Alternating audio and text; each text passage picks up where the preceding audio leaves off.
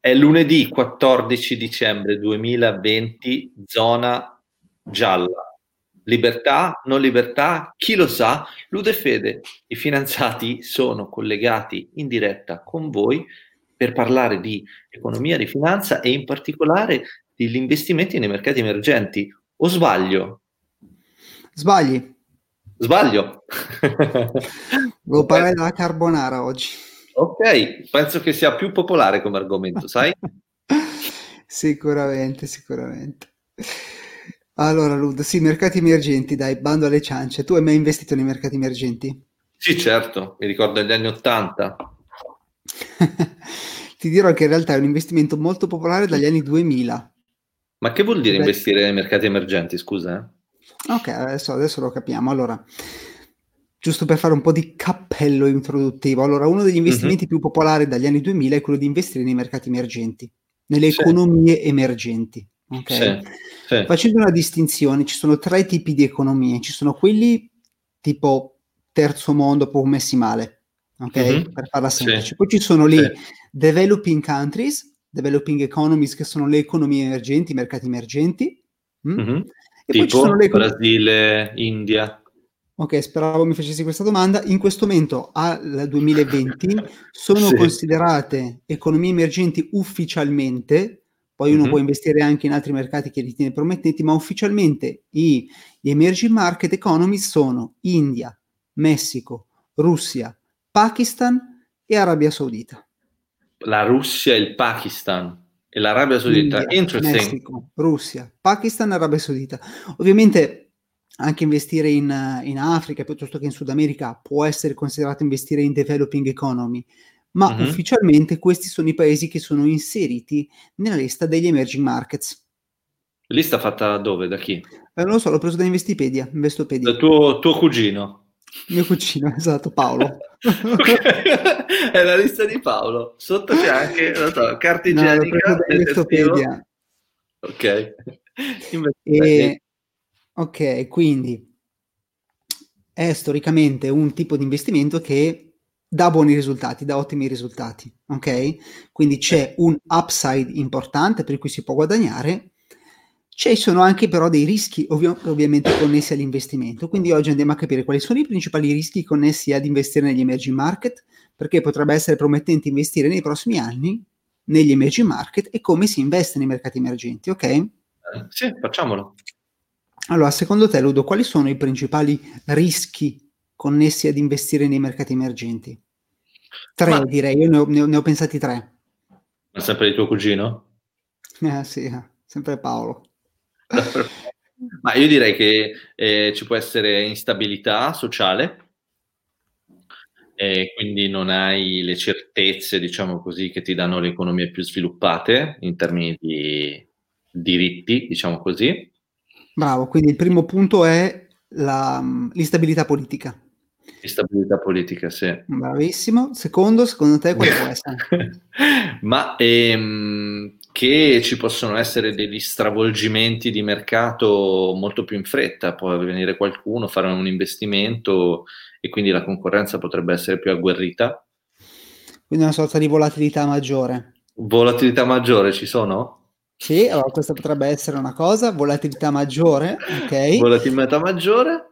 E... L'ultima non lo so, no, in realtà sei lontano questo, da questo nonna. È quarto, questo è un quarto. Okay, eh, okay. Mettiamo, il, il, terzo è in realtà calamità naturali, perché spesse volte ah, accade che... In cacchiarola, volte, cacchiarola, certo. Spesse volte accade che ci siano calamità naturali, ma se ci mettiamo anche per esempio il Covid, che non, è, sì. non può essere considerata una, un'instabilità politica, ma... Mm-hmm. Mh, qua bene o male nei paesi evoluti viene contenuta l'emergenza, magari in India può sfociare in una catastrofe incredibile, ecco. Ok. E Ma poi scusa, vai, scusa, fai questo e poi una domanda. L'ultimo rischio principalmente associato all'investire nei mercati emergenti è quello di arrivare in ritardo.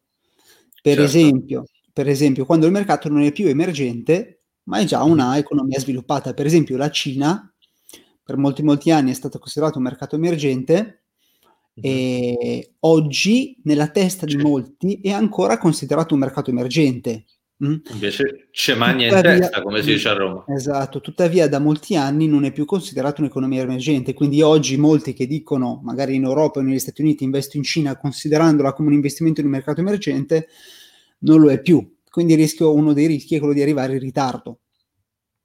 Ok, ok. okay.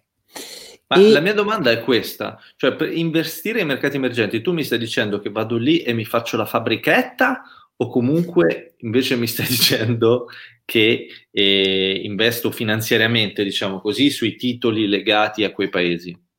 Sì, allora passiamo al punto del, di come investire nei mercati emergenti. Cioè, grazie per il like Maria, scusa, ma prima i like, like prima di tutto. Maria, Mi grazie subito, grazie Maria.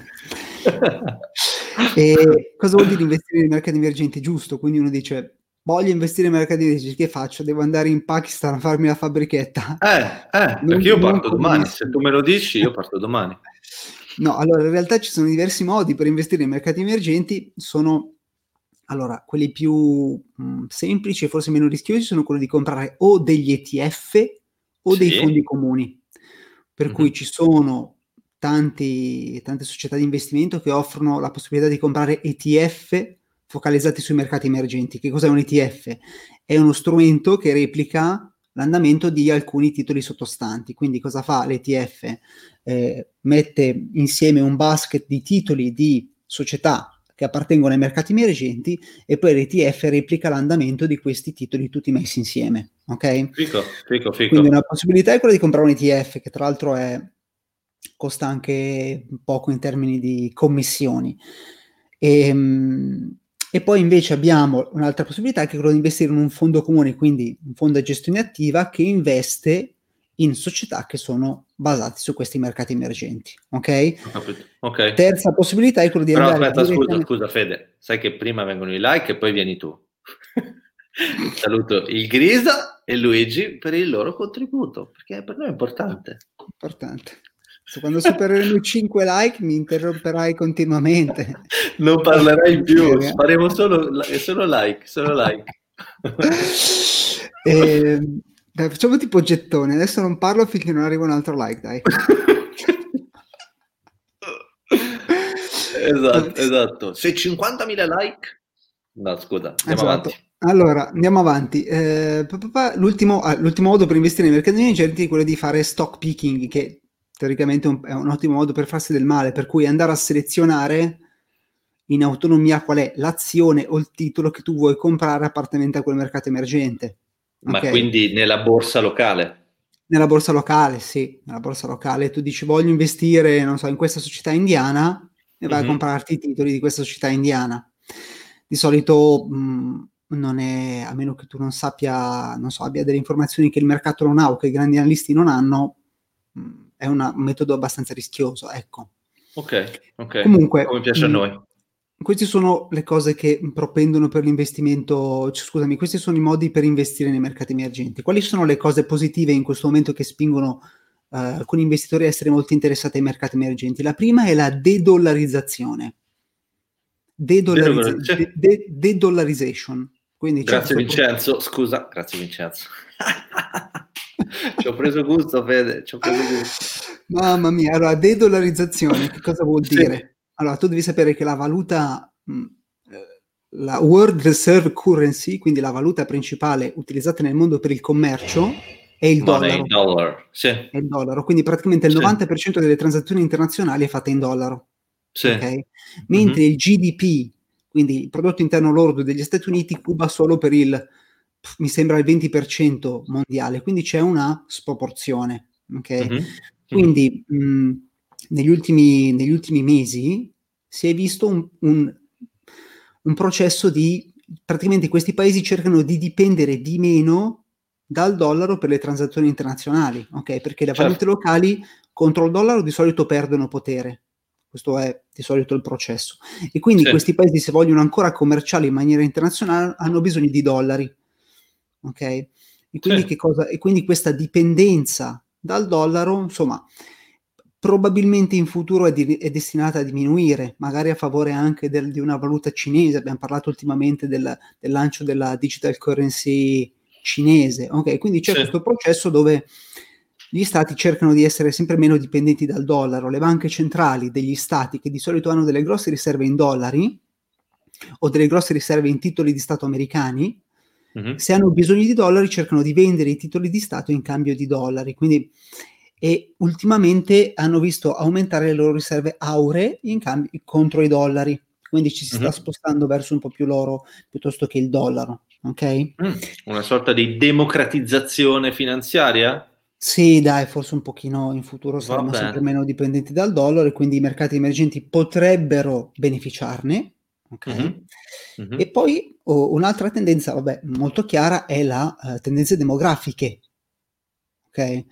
Cioè. Tendenze, tendenze demografiche lasciano poco scampo, per cui le popolazioni come la popolazione europea, la popolazione degli Stati Uniti sono demograficamente un po' spacciate, okay? nel senso che bassa natalità, età media che si alza continuamente, mentre dal punto di vista demografico i paesi più giovani, che sono i paesi delle, delle, delle economie emergenti, sono probabilmente quelli destinati ad avere nel medio termine la crescita migliore. Okay? Okay, okay. Logicamente i giovani sono quelli che hanno la maggiore produttività, le migliori idee, quindi... Ma, mh, mm, cioè questo mh, è un invito a darci da fare a me e a tutti gli spettatori? Ma non credo che io e te siamo già, siamo già più considerati giovani. Uh, ah, noi siamo vecchietti? Forse in Italia, Italia e Giappone siamo ancora giovani. Ok. Ma, okay. se vai in Nigeria già ti guardano come se, come se fossi spacciato. Ok, allora io non mi muovo da qui, grazie. Quindi processi demo- demografici, de-dollarizzazione potrebbero essere due cose che nei prossimi anni spingeranno i mercati emergenti a fare probabilmente bene. Quindi questo è quanto, amico, questo è quanto. Ok, ultima perla che vorrei tu dessi, eh, dove investiresti tu, secondo te? Qual è skyrocketing? Ah, no, non lo so. Non lo so, allora, questi qui...